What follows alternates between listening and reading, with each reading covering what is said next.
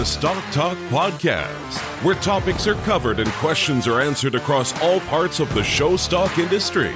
Get ready to learn and laugh with your hosts, Trevor Kirkpatrick and Corey Edge.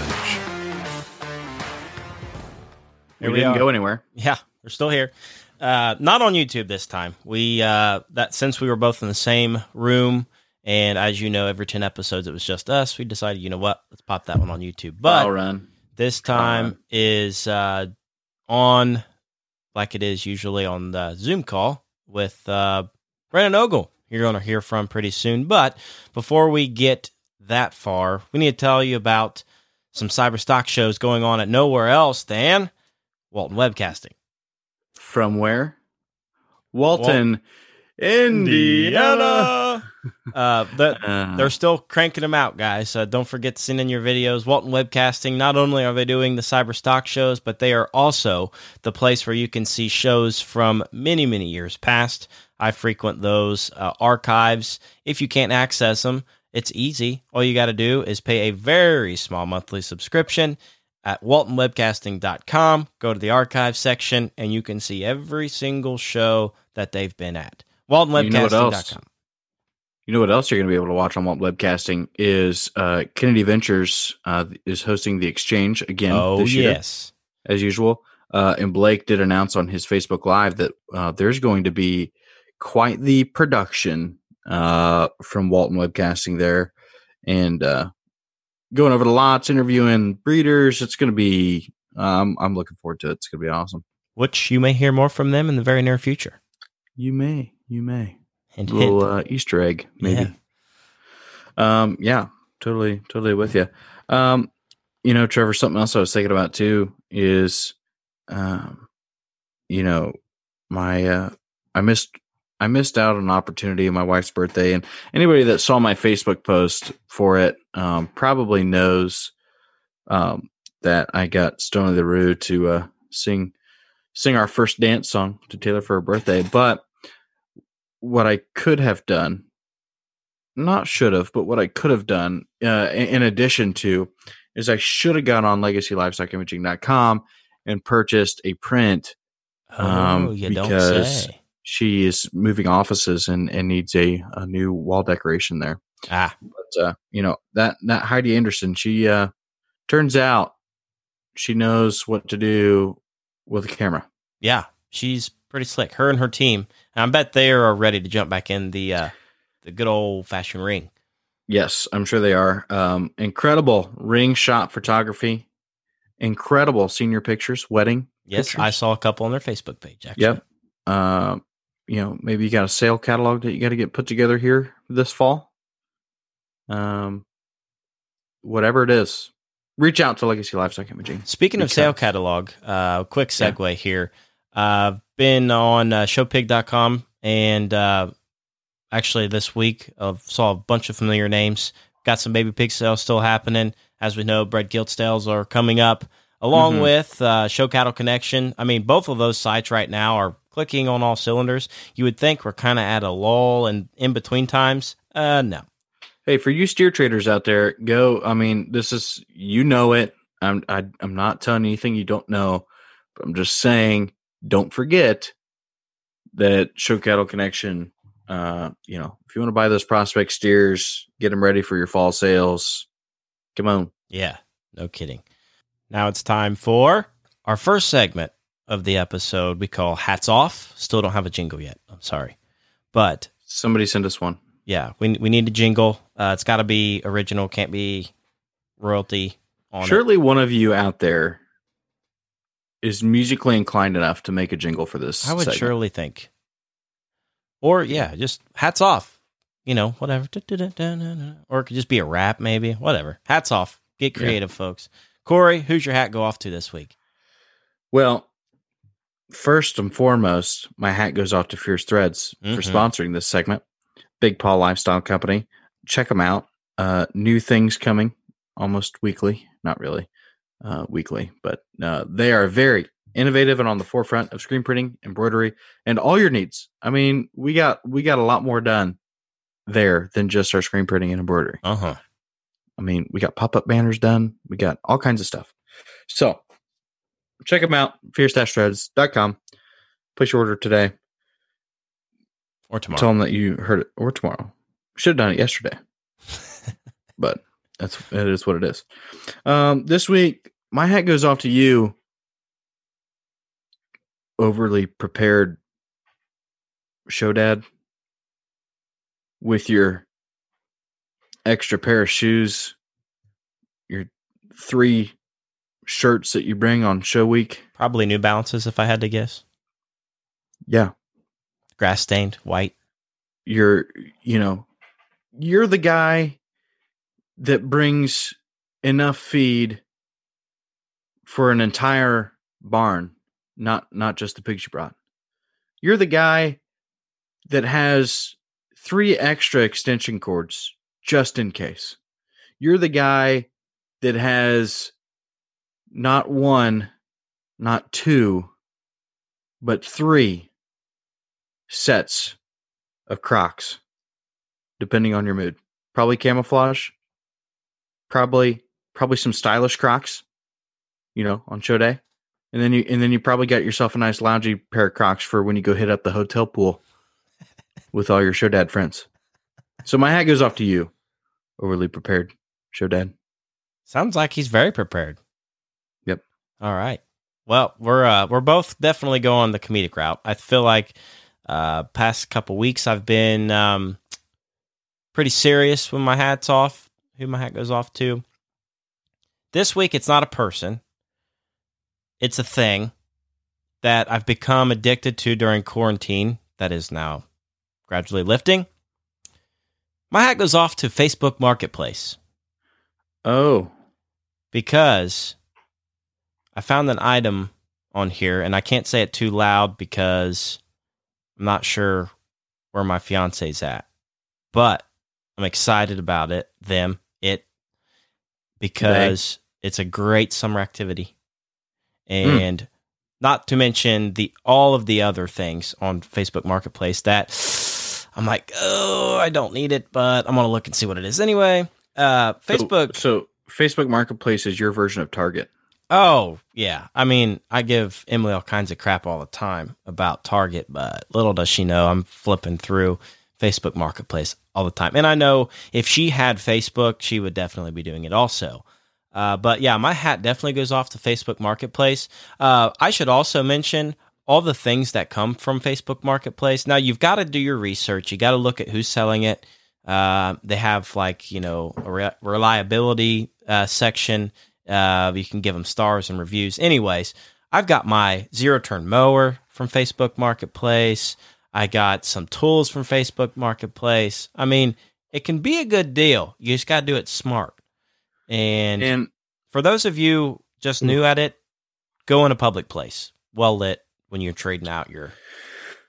I was going to say it does take a little bit more effort uh, to purchase through Facebook Marketplace than it does Amazon or anything like that, just because you know background checks are typically not part of an Amazon purchase. That's true.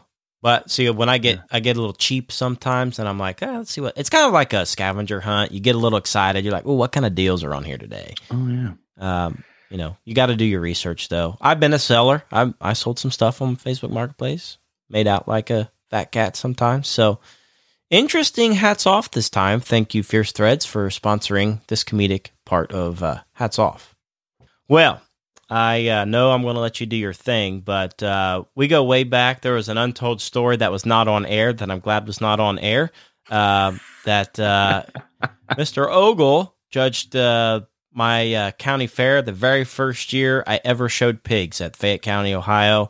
And it's quite an embarrassing story. He asked me my favorite part about showing livestock, and it had nothing to do with pigs. I'll leave it at that because I'm pretty sure I told this story on an earlier episode. But, anyways, it's rabbits. Yeah. Anyway. oh, what a deal. But good stuff. Let's hit him with it, Corey. All right. Coming up here on the show, finally, uh, you guys heard him at our Indiana State Fair Sunday Selection Sunday episode. Uh, a guy that is no stranger to the show pig industry, and those of you that have seen or bought any of his gilts, bears, boars, you name it, he's got a couple sheep in his barn now. I've been told. Very excited to hear that. But I'd like you folks to welcome to the show first time caller, not a first time guest though, Mr. Brandon Ogle.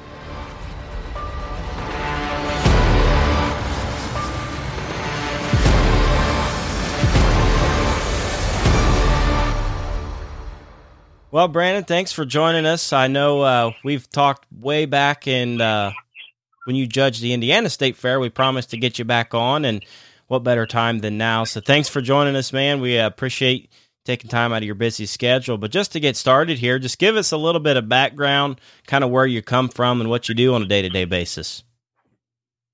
Well, first off, guys, thanks for having me. Uh, long time listener, uh, first time caller. but uh, I am I am residing at the farm is here in Nokomis, Illinois, and uh, I am a full time show pig producer, and also uh, work with uh, Crossroads Genetics there with Adam and and Jason on some boar selection and, and advertising, and, and just kind of consult with those guys, and that's something I also enjoy a great deal, and I guess it's it's kind of twenty four seven show pigs here. Hey, that's a life to um, live right there. Show me your ways. yeah. There's there's days I trade you for the podcast. uh, but no, I, I and I grew up. I got to give a shout. out. I lived. I, I grew up and lived in a small town called Strasburg, and and I lived there until uh, for about 31, 32 years of my life. I moved over here eight years ago and uh, uh, bought this farm, and uh, uh, but uh, I grew up there for, for a town of 750 people, Shelby County. Um, still have a lot of ties, and that, and that's where my family is. Um, but it's only about 45 minutes to an hour away. I just moved a little west and kind of came over here and, and, started doing things on my own and uh, started out with a real blank slate. I mean, there was nothing on this property. There's about 50 acres of tillable ground, and then there was just a machine shed here when we started, and and and a lot of uh, a lot of work to do. Uh, it feels like we're still doing projects here every year, every spring, uh, updating things and, and just trying to make things look nice or, or work easier. One of the two. That is the the benefit and the uh, the cons of having a clean slate to build your own stuff. And uh, I know when when we moved, uh, the first time when we were moving sheep around, I mean, we had we had a barn, just a shell of a barn, completely empty, and you know, to figure out how you're gonna set everything up is like it can be a pain in the butt, but at the same time, it's kind of a blessing because then you don't have to work around somebody else's terrible ideas. right, and then you learn that some of your ideas maybe weren't as good as you thought they were at the time. right. Um, but for the most part, though, when you know, uh, we raising show pigs there for the first, I don't know, roughly nine, ten years before I came here. Um, with the facilities and stuff that I started with, I have lots of time to, to dream up how I wanted things. So for the most part, things are, are pretty nice because they were labor intensive at times and pretty basic when I first started. So how many head of sows are you running over there? There are, and that's after some hard calls here this spring. Um, um, sows and gilts, I, I counted the other day. I don't like to count. I don't count often because sometimes it can become depressing. But uh, there's only, I was proud, there's only 82. Oh, um, not bad. 82 sows and one heat checker. So I, I that's where I'm at right now. That's uh, not a bad place to be. Now, in in your state, uh, I say your state because I moved out of it. Um, in your state, you guys from a from a show pig breeder standpoint, that kind of western side of the state is, you know, up and down, uh, clear south to north is kind of a livestock hub. Uh, what's it like trying to compete with those guys? All the like, I mean, it's just all the time. I feel like. Yeah, it it is, um, and it's something at first when you're younger you don't appreciate it. Maybe take it more as, as just strictly competition. Um, but now, you know, it, it's kind of nice too that some of us we can we can share traffic now. Um, you can send out a text on a on a Saturday or Sunday and say, "Hey, do you have two doses of this breed?" And you you'll probably seventy five percent of the time you'll find it. um, just have to do a little driving. And uh, but it is at the same time though it's extremely competitive. I mean, it's without a doubt. I mean, um, you think about just from like the Duroc side of things. I like to use as an example. You know, uh, Blaine Blaine Olson's an hour away. Byers isn't far away. Um, uh, David Amons not far away. So I mean, there's that's just a few, and I'm sure I'm missing some, but you know, uh, it's it's very competitive. But at the same time, I still think that that's kind of what makes us go, and I think that's what's made uh, things here, and the quality, you know, at, at the state level and at the national level, uh, Illinois is very, very well represented. Oh yeah, and, and, a lot of it's because like that generation of mine, you know, like I'm talking late 30s, early 40s, their kids are showing.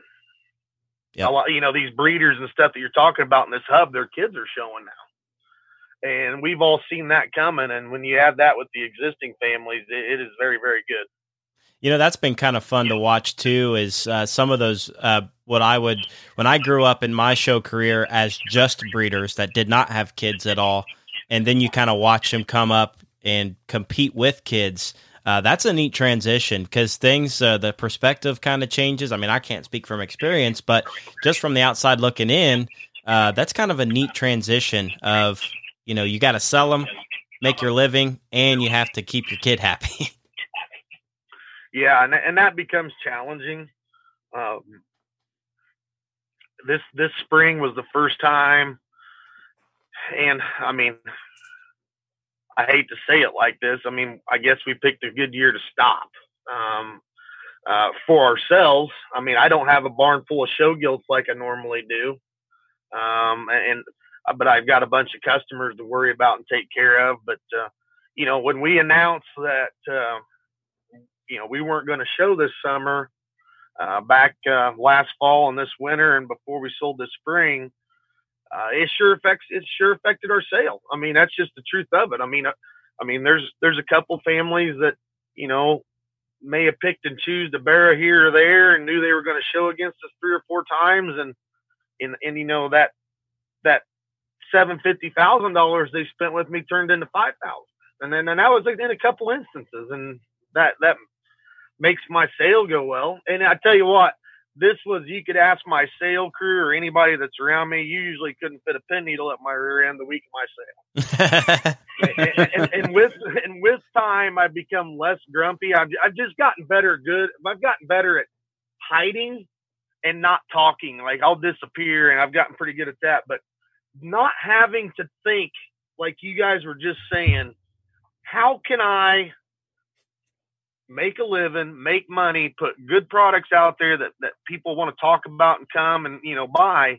And at the same time, keep a couple, three out of this group that I want to walk out and look at every day. And right. that, not having that headache of being able to tell people everything's out here, guys. It's out here. Nothing, anything that I keep, uh, if I keep something, I'll, I'll buy it back out of here, and I'm not going to sit here and run you. But you know, I'm going to sit here and watch a couple and make sure they they're not going to slide through the cracks that I like. And then you know, we got another 25, 30 litters in this mid to late Jan group that I can sort through for, for sow prospects. Mm, yeah, and it yeah. made it made the week of my sale my sale go a lot smoother. So, do you think you'll start buying buying your livestock, your uh, your other ones now, or do you think this this year taking this year off will change how you maneuver that, or is you just going to kind of go back to where where you were last year? Well, the biggest reason that we quit, uh, or not quit, or stopped showing is, is my niece. With Illinois' rules, we switched there a few years ago where you can show up to your 21. I'm lukewarm on the idea. I'd rather bring it down than than have raised it, but it's okay, whatever. Um, I don't think it's something that, that you know puts a burr burr up me or anything, or not nothing I want to fight against. But uh, you know, my niece is getting ready to transfer. You know, she's she just graduated from Lincoln Land. She's gonna transfer to Purdue, and she's got that stuff going on. And and my cousin that showed is finishing up her freshman year, and she's a college athlete playing softball. it's just too. You know what I mean? It's just too much. I know what's going to happen is I'm not going to get a red shirt year of 4-H in about the third day because I'm obsessive compulsive on, on once we start working them and walking them and rinsing them. Once we start, we don't stop. And the only my contribution is is just feeding. And about the third time that I have to go out there and walk pigs or rinse pigs, I'm going to start getting crabby. And then I'm going to start getting crabby with teenage girls that are going to get crabby back to me. so, not gonna, not a recipe for success there. No, there's that that that's been an adjustment in its own right. I uh, dealing with these these girls has been a little bit of an eye opening experience for me. I've had to learn some patience and change my approach. The, the, the Bobby Knight approach that I can use with the boys don't work so well with the girls. yeah, that is one thing. You know, like growing up in Indiana and then being over in Illinois. The one thing I thought was interesting is when they did change the junior show age to 21, and in some respects, I was a little jealous uh, because if you think about you know showing on a national scale, everybody gets to show uh, until they're 21 at most most of the junior shows, and so I thought it was kind of kind of an interesting move. Uh, one that I mean, I'm kind of like you. It didn't really rub me one way or the other. I would say, you know, as a junior exhibitor, you probably love it uh, just to be able to show a little bit longer. But that is an interesting concept that uh, I, I, don't think a whole lot of states have really kind of adapted to, especially on the junior show side of things. But kind of cool you brought well, that my, up. My thought as devil's advocate on that deal is, is you know, they don't want to. They a lot of people don't realize that a lot of these kids start real young, and that's fine. As soon as they're comfortable or ready to go, and the parents think so, go for it. But they're worried about from a like a ring safety and safety thing and that letting an eight year old in there. Well, my thought is is an eight year old can spend way more time with their project than than a kid that's in college. Right. Good Lord, they're not home, you know? And it's not that they can't, they're just not home. And I and I'm not gonna apply for my, my halo, but I don't know how good of an idea it is at, at the Illinois State Fair. If you guys have been there, you can walk out of the ring and walk about fifty yards and go have you a beer at the beer tent when you get right. showing up. I, don't know. There's just part of that that's weird. Whatever. I mean, again, or or send a or send a pig down two flights of stairs. yeah, yeah, that too. That is a uh, the the ring setup.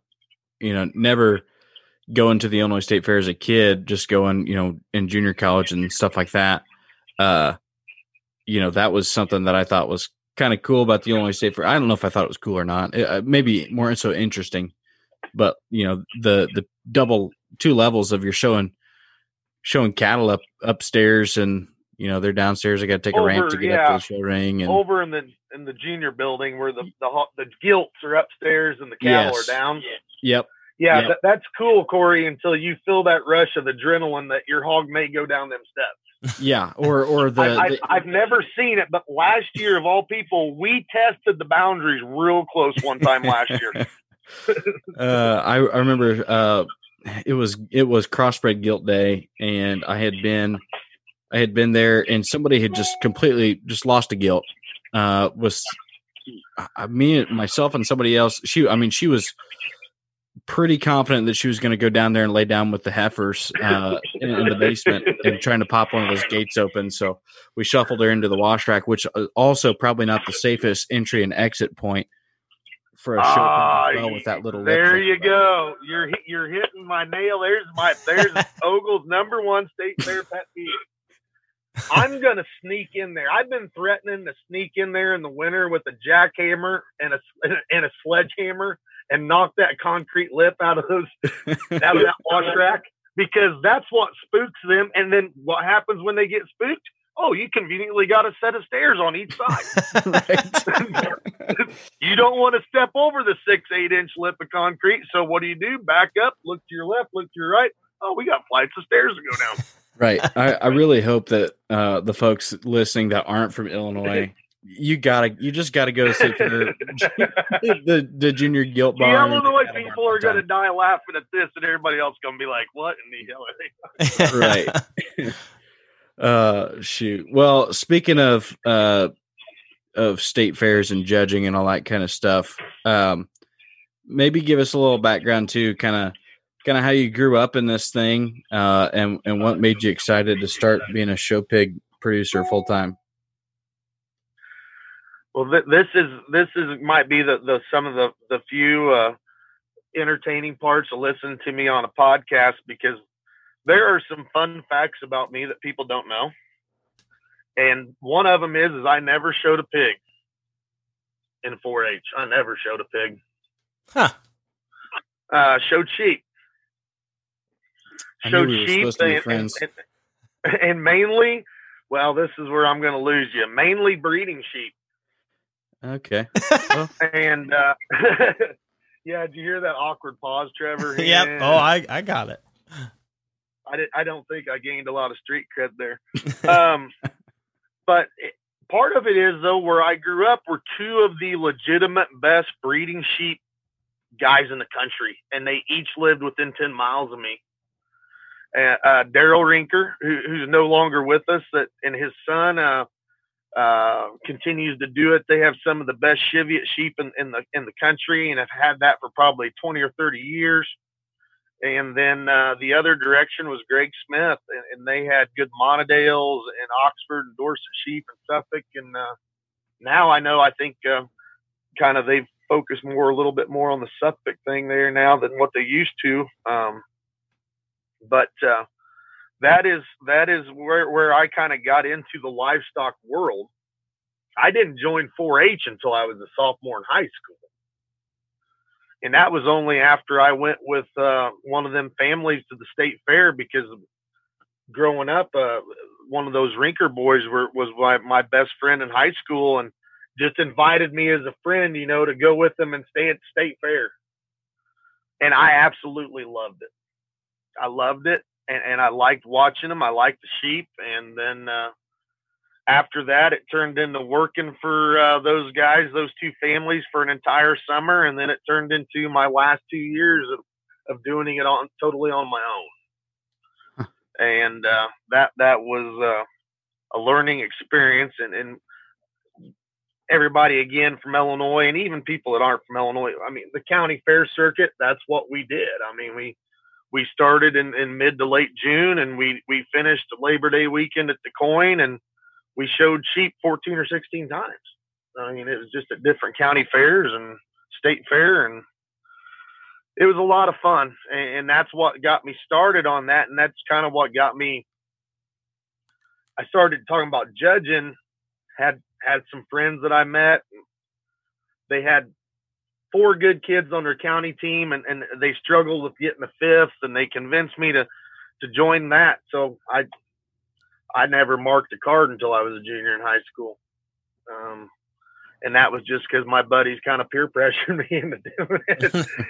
and uh, I, I enjoyed it. And we were very fortunate to have a very, very good county coach.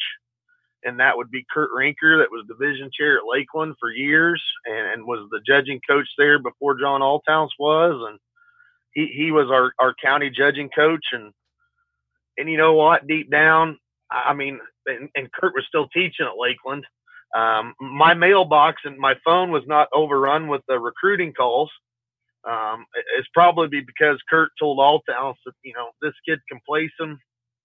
Uh, he's got a long ways to go talking him.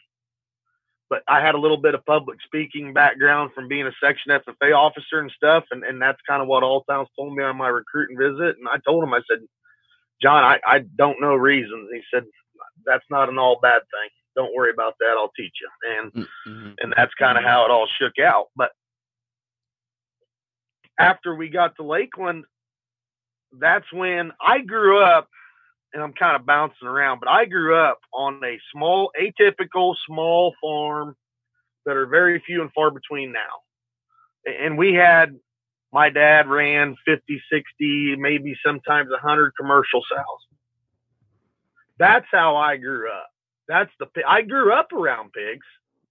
Yep. And I tagged along with my dad, and I knew the I knew the basics and what some people would say is the most important things. You know, I knew what it meant to be a good mother. You know, raise pigs, breed, wean them. wean them heavy.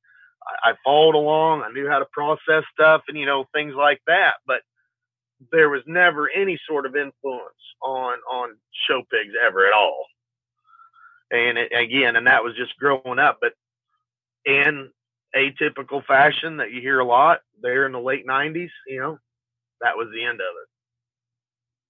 Mm-hmm. And there was nothing. There was no livestock on that little farm, and that's when we, my dad got us some sheep, and we each we each got one ewe and my, me and my two siblings, and that that's how my livestock career started, I guess. With sheep. With sheep.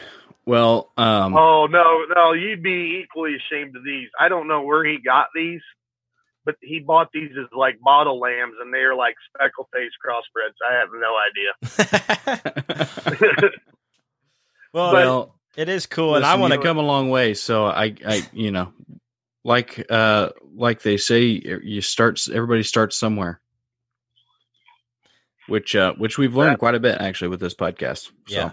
you're not yeah, the only one um that's for sure so uh so post post Lake Land um what was life like and then you know because you had to get bit by the show pig bug uh at some point at so, Lake Land because of my judging team.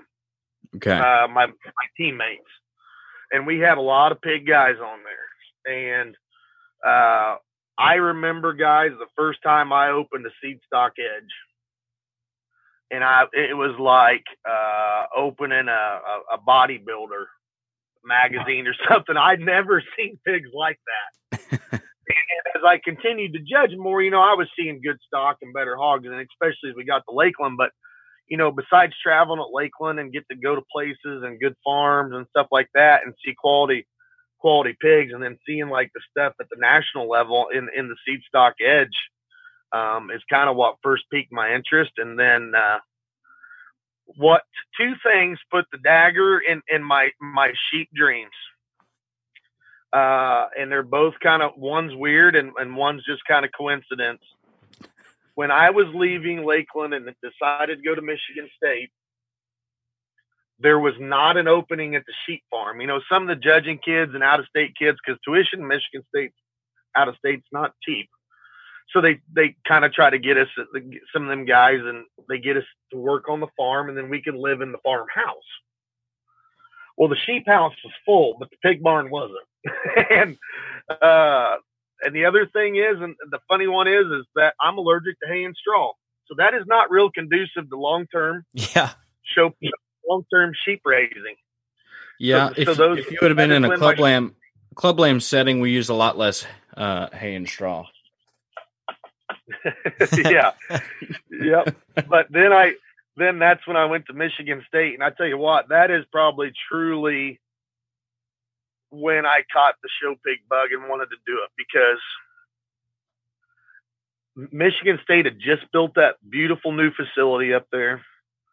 And uh, where I lived was at the old farm uh, across from the pavilion. And people that are have been up there to show from out of state or or up there, they understand that there's that that pavilion there where they show everything. And I lived at the old farm, and uh, there was just a house and some research projects going on out there. And uh, the new facility was beautiful, and Al Snedeker was uh, running it.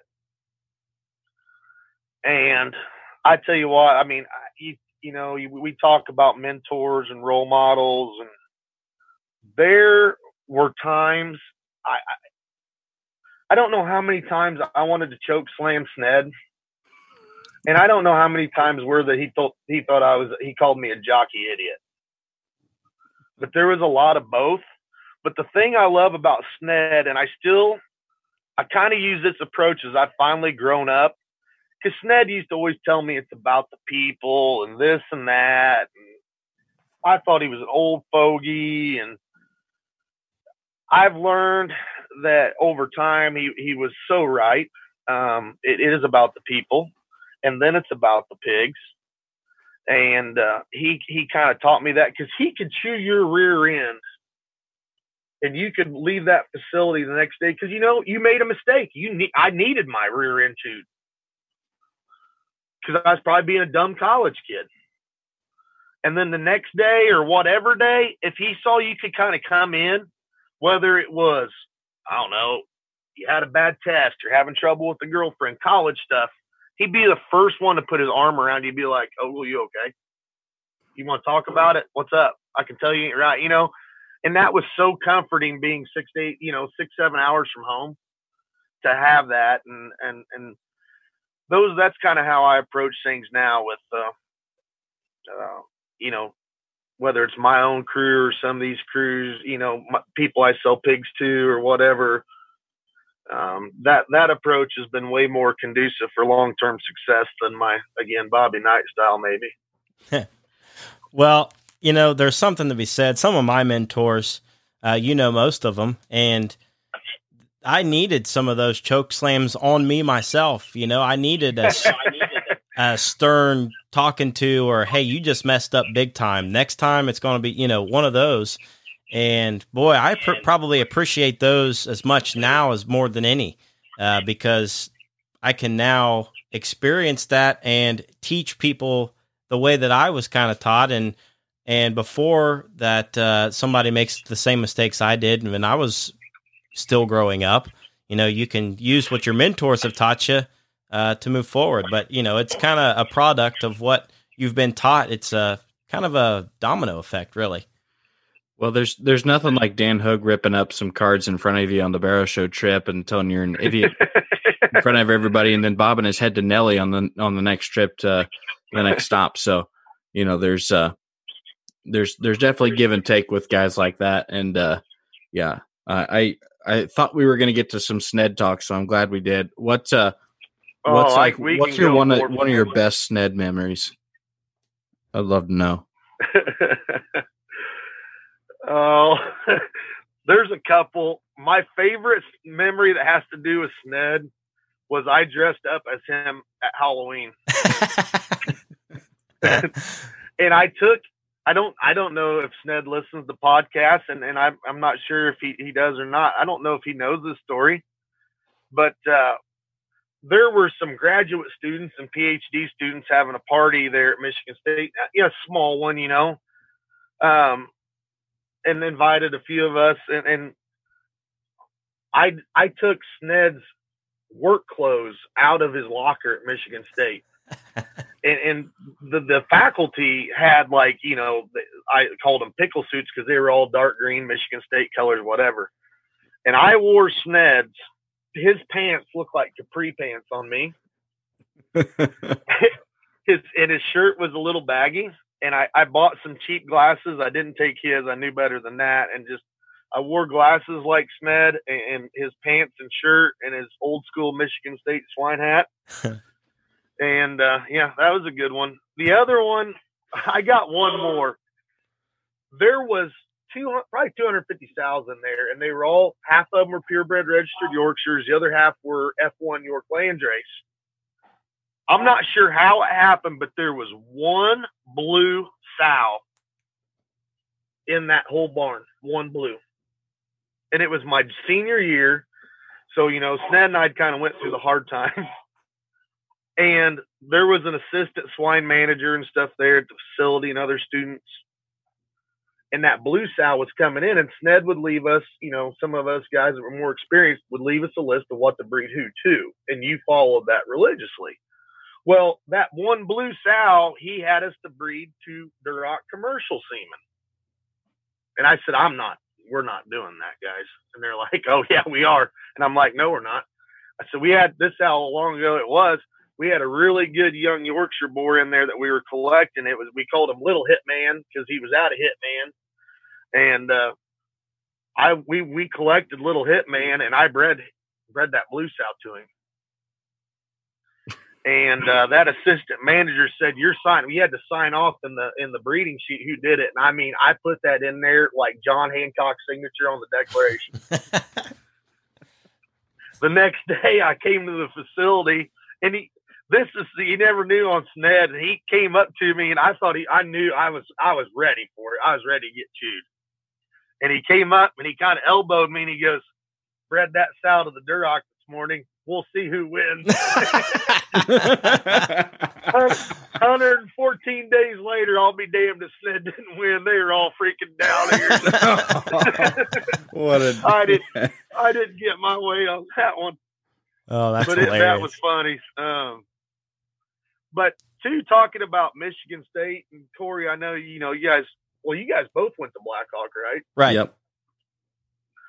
Well, when I got to to Michigan State, you want to talk about you know we all joke and how smart college kids can be and and stuff, and even to this day. But at Michigan State, when I was up there, I'll tell you what, it was quite a culture. I mean, uh, Brett Barber was running the cattle barn, and Nick Mock and Cody Louderman lived there. And uh, Dr. George Good ran the sheep farm, Snedeker ran the pigs.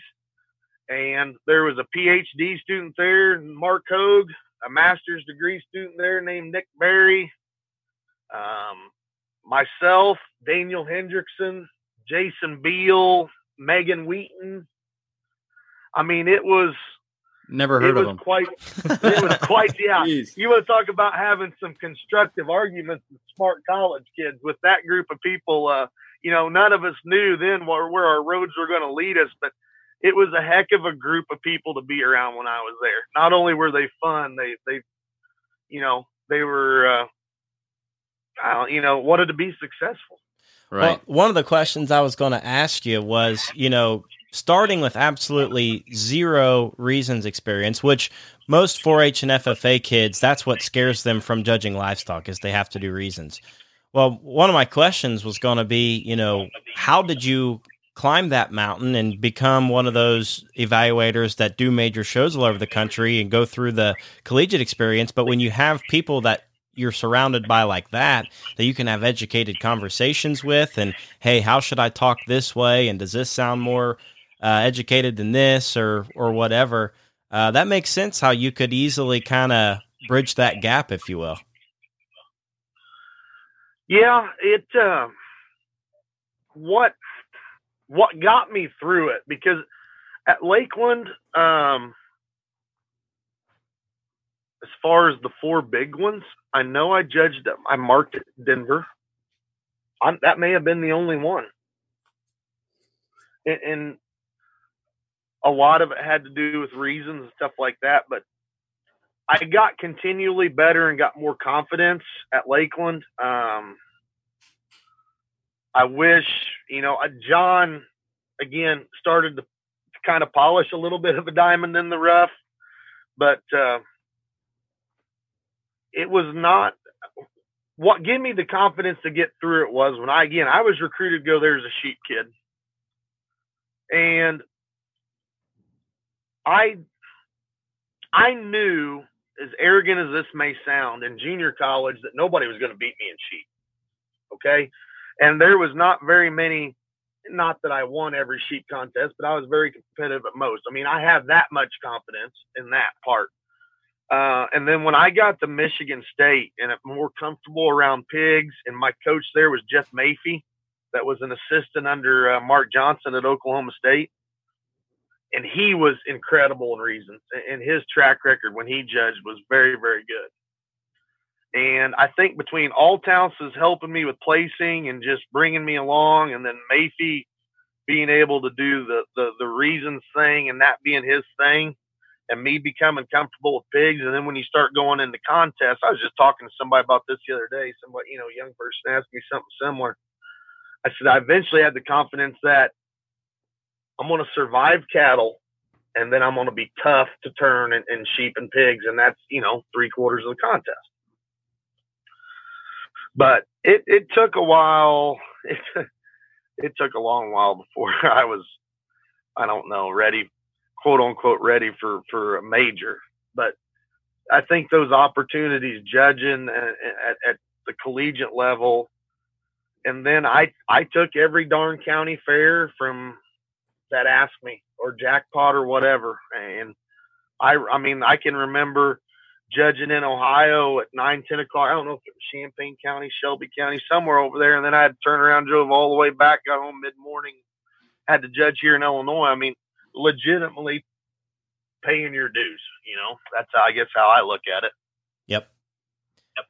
Yeah, there's got to well, be a time yeah. where you you take all those small ones just to get repetition. I mean, that's just what it's there for.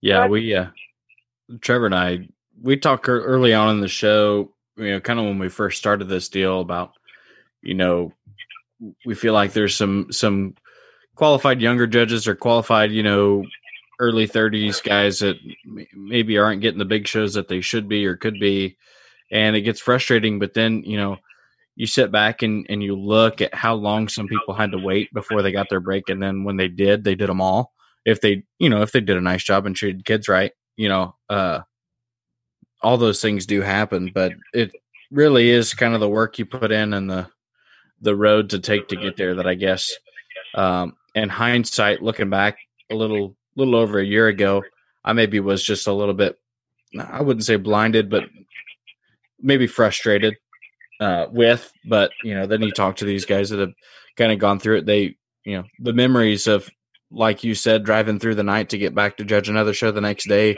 because you're stacking up county fairs on top of each other, you know, those are things that make you better in the in the big ring. Yeah, I, I, I, and it's it's weird because you start to kind of work yourself up and and I'm not sure what all I can't tell you what all I judged before. Um, but it's it's weird when you see people get on a run, you know. And I've been Corey, I've been in your shoes, probably Trevor's, and and people listen to this that are in their late twenties and early thirties and and feel like they're ready. Um, and waiting for the opportunity. I've I've been there, I've been there, done that, felt that, it, and it, it it is it's hard, it's frustrating, and um, but at the same time, eh, you don't want to wade off into them waters until you're darn sure you are ready, or it'll be the last time you step foot there. Mm. Uh, and I would joke with people, I don't know what happened sometime in 2011, uh, going into 2012, I got real smart in the national perspective and and become and I did I did Denver, San Antonio, Oklahoma City in a three month span. yeah. And I did Expo, uh, something at Expo that summer. I don't remember what was. I don't know if it was CP something. And uh, it got to the point where I I turned down a few because I'm like, there's some of these families that could potentially be showing to me for like the third or not fourth time. And the ones that have done well are going to be all for it and then the ones that haven't aren't. You know, they're just going to either not show, which I don't want that for the show, or they're just going to continue to be discouraged with me. And that's, I mean, that's fine. That's part of judging, but you, you got to get to a point where maybe we, I had to pull back the reins a little bit, for lack of a better term. Right. Um, huh. Yeah, that's that's uh, it's a good point. I never really kind of thought of it that way, but I'm sure at some point, you know, you can't and plus plus you want your own hogs to go show and try to win something too. Um, yeah. And and that battle I I, I would guess is kind of hard uh, just because you want those big ones, but at the same time you want to you want to try to win them too. Hey, question for you: Do you want a percentage off of your very first custom logo and or design by Tarbell Marketing and Design, Trevor? Oh, yes. But I'm not a new customer, unfortunately. Well, to be a new customer, what's that mean? That means you need to get a hold of Jace Tarbell at Tarbell Marketing and Design. Look him out. Uh, uh, look him up on uh, Facebook, on Instagram. Really cool Instagram, by the way. I'm not much of an Instagrammer, but uh, I do know that they have a good Instagram account. I will say if you are interested in getting leading industry, marketing advice, a logo, design work, please use the best. Use Jace Tarbell at Tarbell Marketing and Design. Mention that you heard a Stock Talk ad read and get 15% off. I just got a Snapchat. Hi, Jace. Hi, Jace. All right. Bye, Jace. Thanks for being on the show. So that kind of brings me to another another question is um you know, this year we all know. I mean, we've lost the first half of this year showing showing livestock uh, across the country. Um, but you know, as, as we kind of evaluate the second half of this year, um, and you're some of the things we can do as an industry to kind of help maybe make up for uh, for some loss and disappointment as we kind of transition out of this pandemic or pandemic, as my father-in-law likes to say. uh, yes, I mean this is something that that we can all that that I mean my grandmother is 80 years old and I I ask her point blank there have you ever seen anything like this I mean this is something that we are all experiencing that can tell our kids grandkids whatever I mean we'll talk about 2020 and we'll talk about COVID-19 and and uh, it, has been something that you can't prepare for. I mean, I think that the livestock world and, has done a good job. Um, it became a struggle, you know, to sell that second half of pigs in the spring. You know, for me, I, people were scared, and that's understandable. And uh, you don't know you don't know what to tell them. You know, you want to sell them pigs, but you can't guarantee anything. But as as an industry as a whole, uh, I think the best thing that we can do is keep moving forward and, and try to get out there as soon as possible. You know, you want to be safe. Um, uh, you want to get out there as soon as you can. But uh, and the other thing is, I whether you like it or not, and this just come up, you know, come up with Ohio. I I think the livestock leaders or, or industry leaders in each state, you're going to have to have a backup plan about 1A through about probably 1E or F. I mean, it's going, mm-hmm. but I mean, I felt good. I mean, I didn't feel good that Ohio was canceled, but seeing that come out just a few hours later, I mean, I hope if that continues to happen through the Midwest, that you can still give these these kids a place to show stock and make it as similar to our state fair as we can. Now, on the opposite end, you see a lot of this cussing and discussing. Well, I can't believe they canceled the state fair. It's you got to take a step back, and it's not all about the state fair. Is not all about the livestock deal. If it was just mm-hmm. about the livestock deal, we wouldn't be having this problem. You got to think about the the half million to a million people that go through that gate. Mm-hmm. That that's the problem. I mean, they're not canceling it because of a livestock show. They're canceling it because how do you limit the gate? You know what I mean? I, I, right. It becomes a liability issue with with. I mean, that's what it boils down to: money and liability of that many people. And most of these state fairgrounds are in a hot spot of where COVID has taken place, and like Columbus itself is uh, right in Columbus uh, of a part where is a hotbed. And with people going in and out of that gate right off the street, that's a tough water to navigate. You know, I'm disappointed as anybody that uh, there won't be a state fair this year. But I do know the people that have a plan B through, like you said, all the way through F, and uh, they're willing to do everything they can to make this happen. I'm just disappointed that it's hap- this decision has happened so soon. Yeah, and I, I don't get that some. I, I that, and I think that stinks when you get a little slap happy on doing that, and um, you know, I whether it was a month, you know, cancel in Ohio and they canceled it, or or whether they canceled your local fireworks a month ago for the Fourth of July, you're just like, why now? Right. I mean, leave, yeah. Give me false hope. Give me some hope. Give me something. Yeah. Yep. Uh, I just don't get. I feel like some of that's just trying to, to a fear monger and catch headlines. Mm. Yeah, that's uh, man. I, I'm. I don't know. I I get uh, when I think about the future of this thing, and and how we're gonna. How how do you make you, you can't? I don't I don't know. Like Jar, I thought this was an interesting question because how can you make up for for a year of of loss and disappointment. You don't. You know, you, don't. you just got to move past it. I guess that's what that's where I'm at. I um, think that what what when I wrote this question, the, I mean, I've been th- doing a lot of thinking these past couple months, and more than anything, I mean, we're going to be years before we financially recover. But more than anything, we're we've got to appreciate what we have because I think at some point we were a little spoiled of how well the numbers were and everything was kind of all firing on all cylinders in the livestock industry to some degree.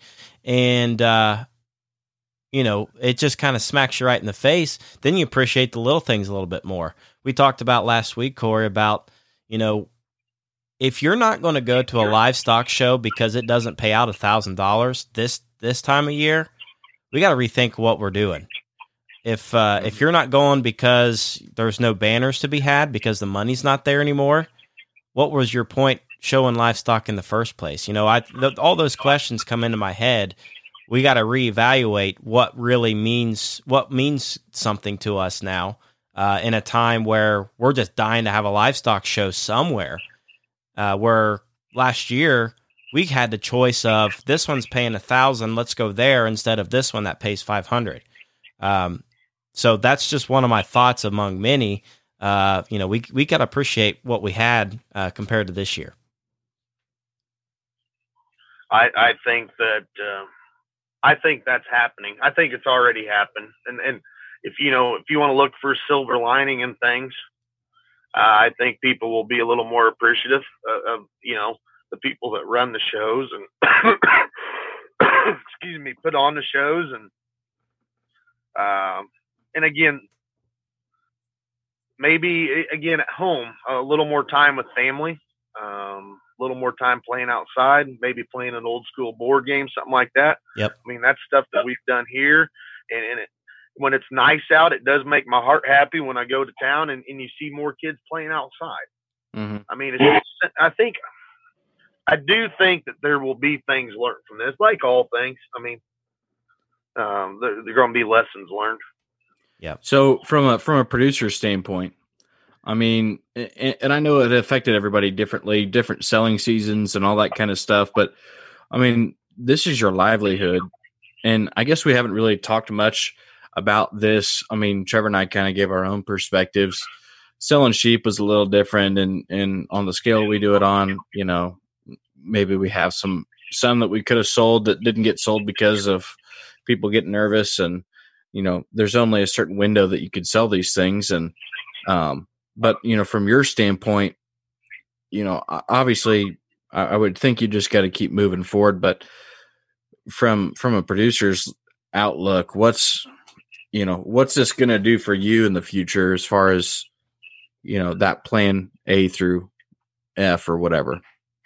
I mean, I think uh, from from my perspective, I mean, I've had a few people ask me, "What are you doing? You breeding your sows?" I'm like, "What other option do I have?" yeah. I mean, yeah, I mean, I I think I, will if anybody told you different that does this for a living, whether it, it whatever species it is, it it scares you to death because it's gonna it could take away what it could take away your livelihood, it could take away your your passion. Well, you know, uh, I I joke with these, you know, the couple of the guys that work for me. I said, you know, they ask they they will ask me the obvious of what hap- what if, you know, what if insert and, and we started talking about this with you know uh, stuff the African what African yeah like, ASF yeah I was going to ask if, if, this is a bigger deal to you than ASF was. Well, ASF got it going through my mind, um, and, and what if, and, and, then with this coming, you know, with, with the pandemic now, what if? The bottom line of it is, if it gets here, you know, like ASF, I got a front row seat on the Titanic. There's no other way. And then I, I tell them I, I, got a front row seat on the Titanic, and, and then me and my banker are going to share some verbiage and adjectives that I'm not used to talking about. right. Because I, I, don't know. Right. I don't know what the answer is. You know what I mean? It, it, it, it it's just what it's what you got to do. But again, people. I was I was shocked the amount of people, the handful of people that I would talk to or, or would call me and say, "Hey, what are you doing? Are you bringing your sows?" Well, absolutely. Right. I mean, again, what other option do I have? Mm-hmm. Hmm. That's intriguing thought. I mean, it's it's a scary deal, regardless, and you know that I I truly think you know that there's been a lot of pandemics. Not I shouldn't say a lot of pandemic. There's been viruses in the past that thankfully we have a vaccine for now, and boy, I pray that that happens uh, just to get get something out there that we can move past this deal. But um, I want to move on to a segment that I uh, am very interested to hear about because it's not going to be an easy topic. Uh, but the segment we call it the breakdown. Breakdown brought to you by Brad Howe Ford, located in Kokomo, Indiana. Brad Howe Ford, Kokomo, Indiana. Brad Howe Ford, Kokomo, Indiana. Uh, good folks over there. Um, Baxter, I hope the uh, house building project's going well. Uh, my wife and I actually are going to look um, this weekend. Oh, at some house uh, building project ideas. So that's exciting. Um, yeah, Trevor, I'll let you lead into this this breakdown discussion. It's uh, I think it's going to be a good one. Yeah. So off air through text messages, uh, Brandon and I kind of brought this up, and I'm just going to leave it pretty open ended. Um, but we want to talk about anxiety. And do we put too much pressure on kids in the livestock industry? You hear Dan Hogue talk all about we want to use this industry to raise our kids, not the kids to raise our livestock.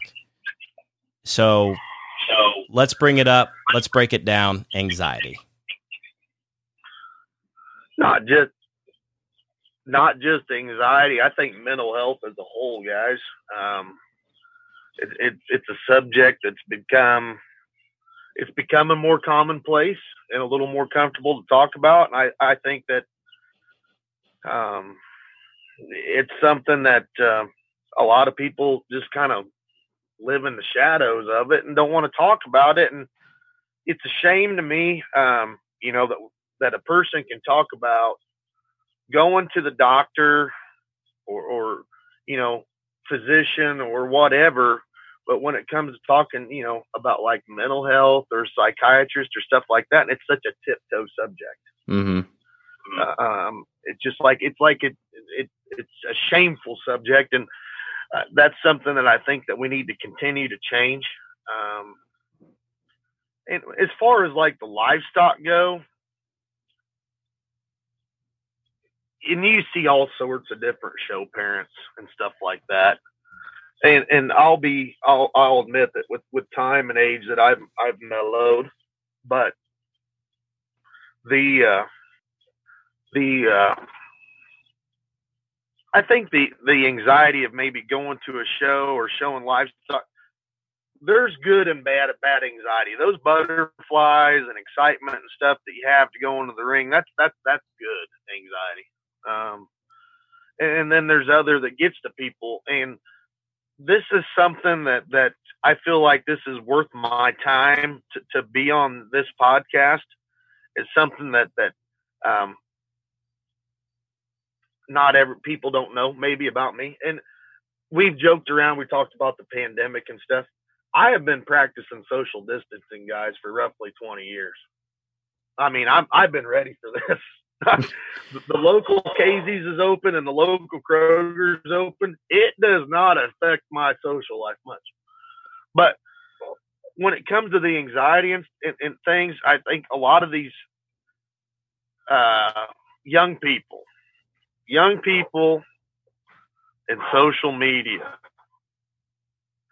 they've got to realize there's no filters in real life. And I just feel like even as as adults that that just they the kids get on there and it's unrealistic expectations that they put on themselves and and i can get okay i know it's trendy i mean i guess i i the word trendy it's trendy to have something you know anxiety ADD, whatever, uh, companion animal. Um, so, and some of that stuff gets taken way too far. And I think that's what maybe makes light of the situation at times. But I'll be something again that, that I'm not talked to many people about. I've had anxiety since I was about 18, 19 years old. And it's weird how it works because – I got nervous about this interview. I can get nervous about going to Walmart. But you can put me out there. I mean, you guys were there at Indiana. Put me out there in Indiana in front of that Coliseum, and I can't remember how many thousands of people were watching online in foreign countries. That does not phase me an ounce. I do. Hmm.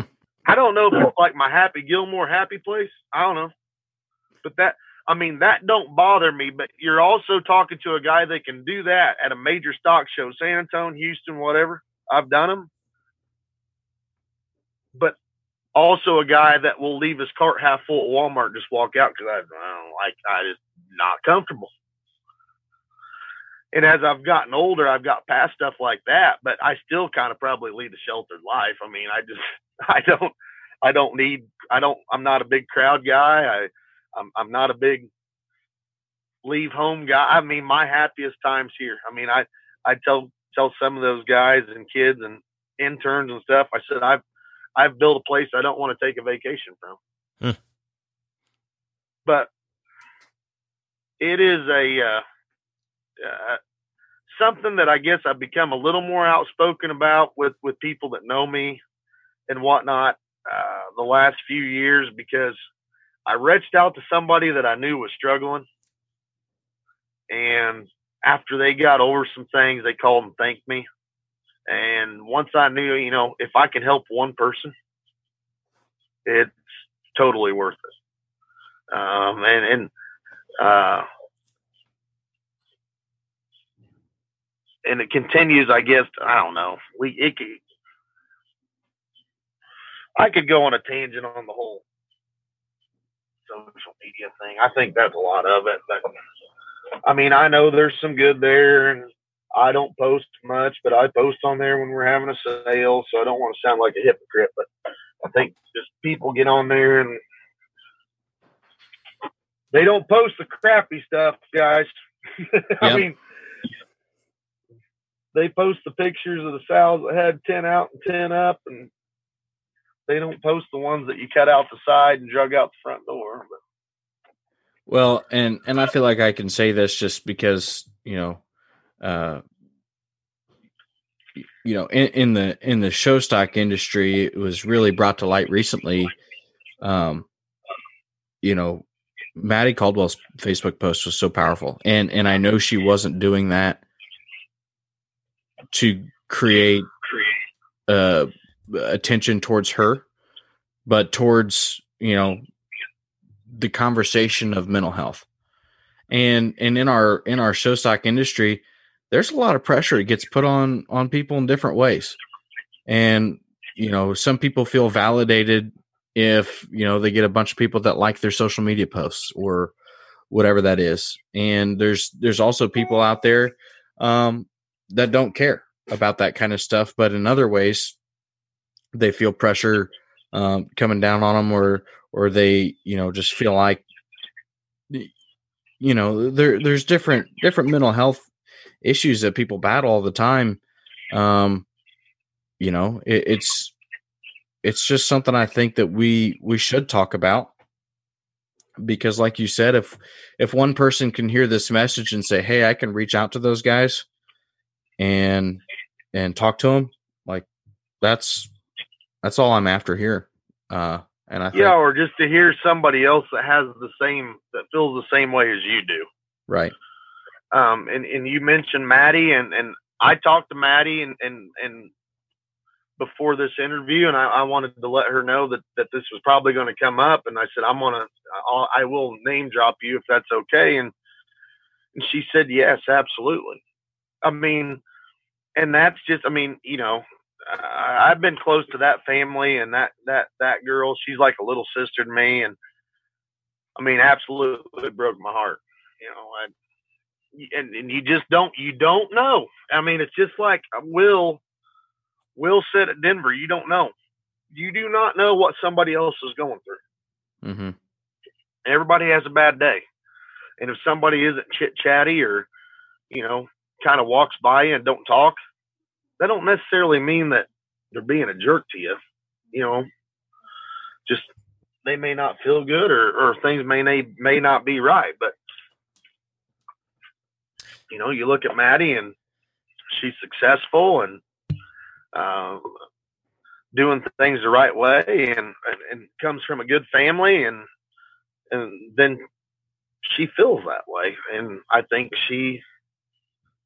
I don't think I know she felt like a burden to her family because she just didn't feel good, you know, or mm-hmm. feel right, and and that's when when when she put that Facebook post up, just like you said, Corey. She asked me. She said, "Do you think it's too much, or should I do it, or whatever?" And I said, "You need to do it when you're ready." And but again, if if somebody low life wants to make fun of you or judge you or whatever, but think about it on the other end. One person, Maddie, mm-hmm. one person. If if that helps one person, then it was worth it. Yep. Yeah, and the low life, I would like to touch on that. Uh, they don't deserve any attention, but you know, if you get real mad at a show or you know, you see somebody that's just painting on a face, but you know, maybe things aren't quite the way they they should be. Just be nice. Uh, again, to reference Will at Denver. Uh, that's a very simple phrase, but you don't have to love everybody, but you certainly don't have to hate anybody. Uh, no, we don't know. Or, or, we don't know if you don't like on. somebody or don't agree with them. Just go about your business. Yeah, don't even don't even have exactly. to talk to them. Uh, but there, there's just you don't. You're exactly right. You do not know, and boy, th- why can't we just put a some, smile on somebody's face and just be positive? I mean, I know we say this ten thousand times an episode. It seems, Corey, but man, if uh, if you have problems, I know just uh, you there's find that person you can talk to, and maybe you don't know who that is. And I'm not a counselor professional, but boy, there's somebody that can help you. If you think there's a, a low point in your life, there is somebody out there that can help you. Um, and that that post was very powerful. Uh, that Maddie did. Well, whether it's ago. yeah, whether it's family, a friend, or a professional, somebody can help. Yep, no doubt. It's just you know, sad that, you know, people get to the point where, you know, and my anxiety is never, and I've outgrown that, you know, um, I'm actually pretty good. I mean, I'm still a weirdo, but, uh, I don't, I don't fight it like I used to fight it. And with time, I think most people learn how to adjust to things. Uh, but I think I just to think that someone thinks that, that that that is the you know when you get to that point that you feel like you don't have anybody to go to or or or someone that to lean to or you just you just feel like an outcast i just that's that's what hurts me. I mean and again i think a lot of it has to do with sunshine and rainbows i mean Mm-hmm. Sunshine and rainbows and filters and unicorns. they don't know how to adjust. Yeah, the uh I, I I don't know. It man, it's it's it's tough to talk about, I guess, to an extent in this setting, you know, because I, I think about my own personal struggle and and things that you know mistakes I've made, things that have kind of sent me in a in a bad spiral before, and and you know it does happen. And I think you're right, Brandon. Like sometimes maybe it feels a little shameful to talk about, or you're embarrassed by it, or um, those yeah. sorts of things. But you know, you can pull yourself out of stuff as long as you got, you know, just be there for somebody. Um, you know, I had friends reach out to me and, and people close to me uh, during a time that I was struggling. Um, you know that that pulled me out from being um, in a bad place, and so I think just being open and, and, conscious of your surroundings too. You know, this this stock show industry is very much a social gathering. Uh, when it's not obviously show on computer screens, but you know when it when we're out together and and you know you see somebody you're friends with or somebody you know that maybe aren't acting acting themselves just go out of your way to make sure they're all right just say hey share a laugh with somebody um you know it's it's something that and for those people struggling, that means a lot. You know, an yep. arm around the back of how are you doing or what's up, and that means a whole bunch. And it, it's a simple gesture that don't cost, like we'll say, you know, don't don't don't cost anything. It ain't hard to do. Yep. Well, and it's and it's not like you got to be, you know, all all sad about it or or you know be so concerning that they feel like they're a burden. You know, go up and crack a joke with them. Put your arm around them. Say, "Hey, man, I missed you," or "Hope you're doing good. Been thinking about you." Just stuff like that. You know, you don't need to be make make the topic sad. Everybody has their own way of going about stuff, I guess. But um, you know, and those social settings don't make it awkward. Just make sure that you're keeping up with people that maybe you haven't talked to in a little while, or maybe you're acting a little different because there could be something going on. You don't know. Could be nothing. They could just be hungover, having a bad day. I don't know. but on a positive note, talking about the stock show family that's truly a stock show family. I mean, that's when when Maddie posted that on Facebook about a day or two later, I texted her and talked to her and I said, "Look at your team. Look mm-hmm. at look at the amount of people behind you that you matter to. I mean, the next time, if it, hopefully you don't ever go to that place again, but if you do, think about that the amount of people that are behind you because the the stock show our our stock show family is a strong is a strong group that always regardless of whether it's this or you know a fire or somebody's sick or whatever we have a tendency to rally behind one another. And and that's that doesn't need to get lost And, in you know not you know we're not negative Nancy's here, but it is a strong support group that you can have behind you. No doubt. Absolutely. Well, off the record, the next time I go to a restaurant or an airport or a plane and there is a uh, super aggressive support dog, I'm going to file the paperwork for uh, support bees. Support bees. I want a support swarm of bees to to keep people away from me and their over aggressive dogs that they don't need.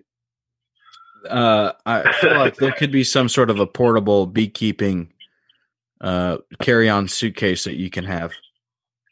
I think I could blend a mask over over the beekeeping suit at this point in time. I don't think it would get judged right now. no, right now, yeah, that's perfect time to test the waters.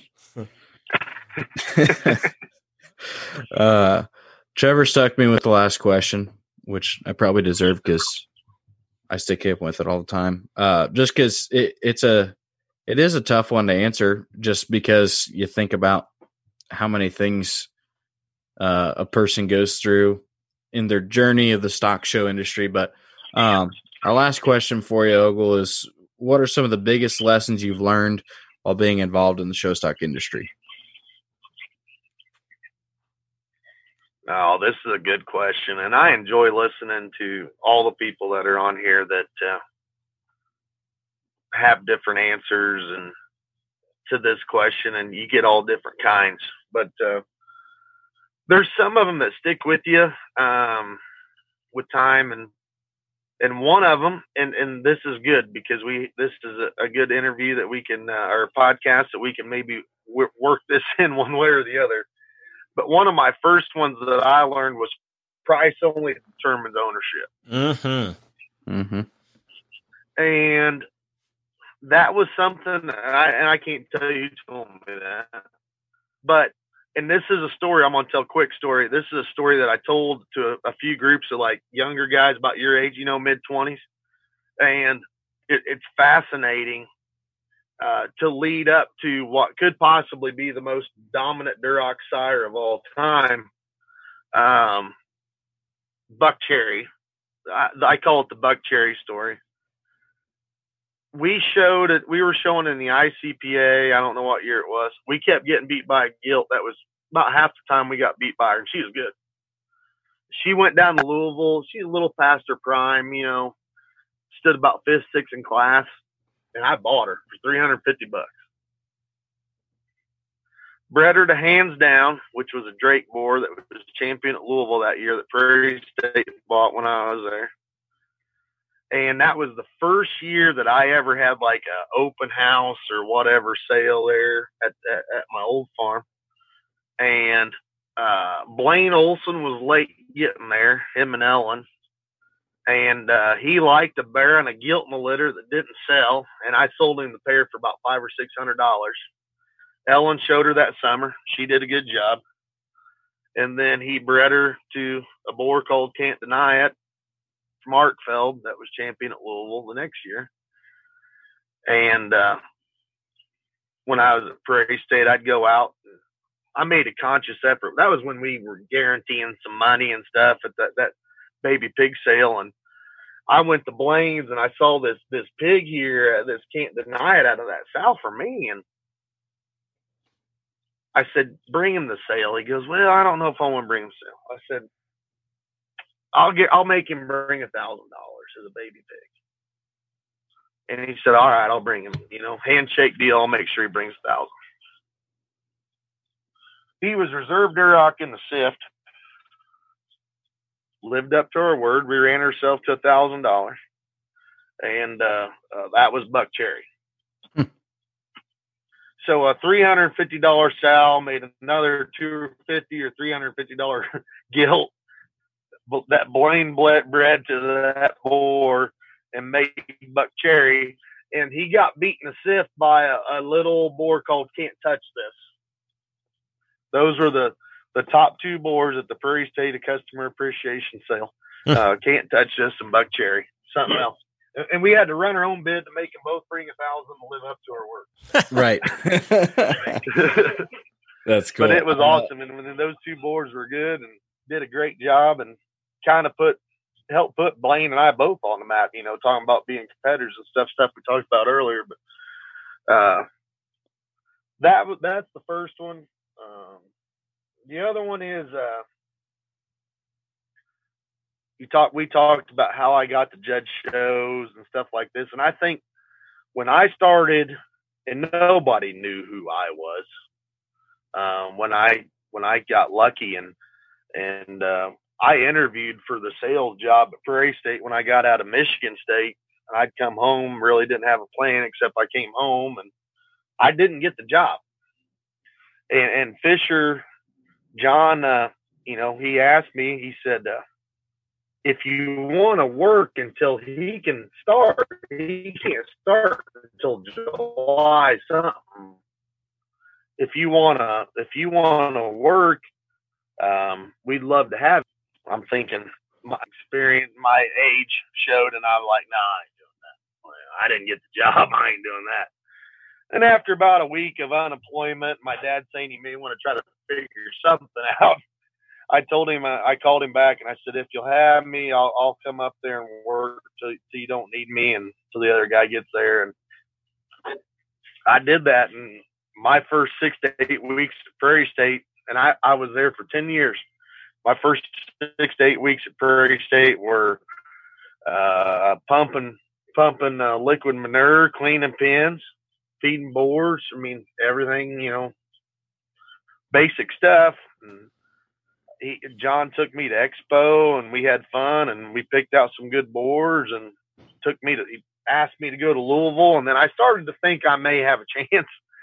And then he told me there, he's like, Hey, we're going to figure out a way to keep you on full time too. And, and that turned out to be a, a, very, very good deal for, for both of us.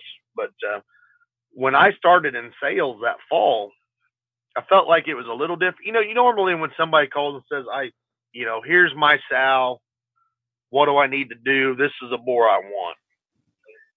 And I felt like I was a little bit different than than everybody else at that time. That I was like, I wouldn't breed her to that. Mm-hmm. I don't think that's gonna work. Let's do this. And I, it was ninety percent plus receptive of people. Just they like somebody being honest with them, and I right. guess that's what that was like. That's my next point. I mean, just be honest, be approachable, be reachable, and um, the last one is one that I will never, ever, ever forget. Uh, I heard Clay talk about this. You hear other people talking about this, like certain classes in college. Uh, Michigan State had a class called Merchandising Purebred Livestock. It was like a two credit class, met once a week for a couple hours, and but they brought in like industry leaders. And I can remember like the pig guys. I can remember the pig guys. Like Grebner came, HP came, Keith Lambright came and I can remember Keith Lambright and Snedeker up there in front of the group. And even at that time, I mean, we, we know that, that our business is probably a little flooded, but back then, I mean, rewind 18 years. And Lambright and Snedeker talked about you have got to take care of your customers or someone else will.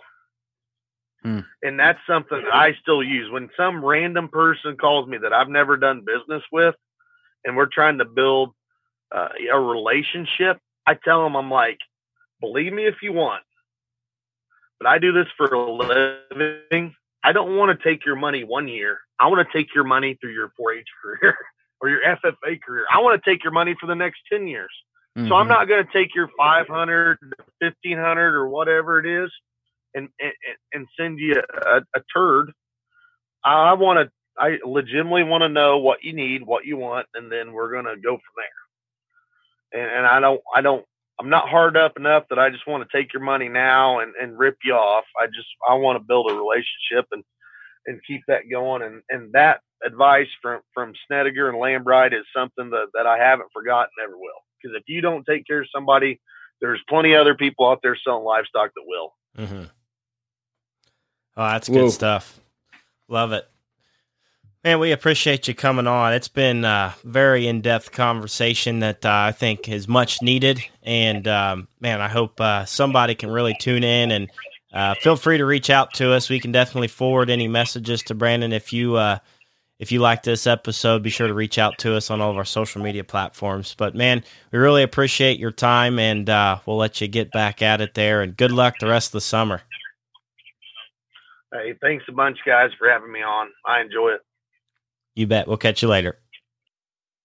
I enjoyed uh, his company. At each show, I mean, he's always a good time. And it's interesting to hear these guys' past. I mean, he said right. sometimes he's had to walk out of Walmart with his cart half full because his anxiety would take over. And um, you'd never know that now. Uh, just kind of grew out of it. And what, uh, man, oh man, good stuff. Man, well, and there's there's still parts of the Brandon Ogle story that that haven't even been told.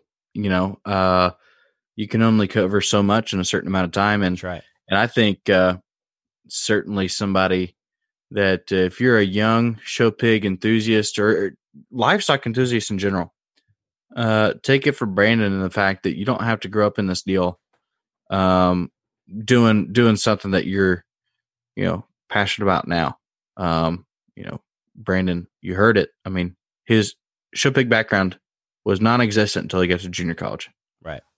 So, pretty cool story.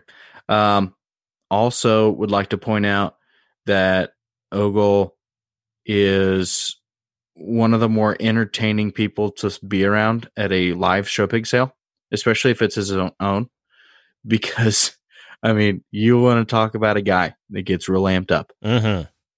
at at a show pig sale uh, it's awesome. But no, good stuff. Um, I'm pumped for next week also. Yeah, who we got on? Let's share that information. Um, a couple gentlemen out of the state of Oklahoma. Um, maybe maybe you've heard of them, Todd and Blake Kennedy. Ooh, yeah, Kennedy Ventures. Those guys. Yeah. Um, That'll real excited about that one. There's with with the exchange still being on schedule like it is, and some other stuff uh, happening. That is that is something I'm I'm just real excited for that conversation. Yeah, yeah we're we're going to talk more about that, but I think uh, the more information we get about that deal, the more exciting it becomes. It's always a good event, and they figured out a, a very cool way to pull it off. Uh, if you go mm-hmm. to Blake's Facebook page um, and the exchange, he shares some of that information. So Speaking of sharing information, folks, make sure you check our website out. That's the place where everything happens, stocktalk-podcast.com. And of course, on all of our social media platforms. No, we still don't have a TikTok video uploaded yet. We have the account made, but you know, we're just not TikTok. TikTok. Yeah. So, anyways, uh, we've got the Kennedys on next week, and please, uh, on a more serious note, if you're one of those folks where this episode hits you a little harder when we got to talking about the breakdown, uh, reach out. You know, we're a listening ear. Uh, we're not professionals, but we are certainly an ear to listen to if uh, you feel the need. So we're there to help if you need it. Guys, we truly appreciate you week in and week out. There's only seven more days until you hear us again. We'll see you then.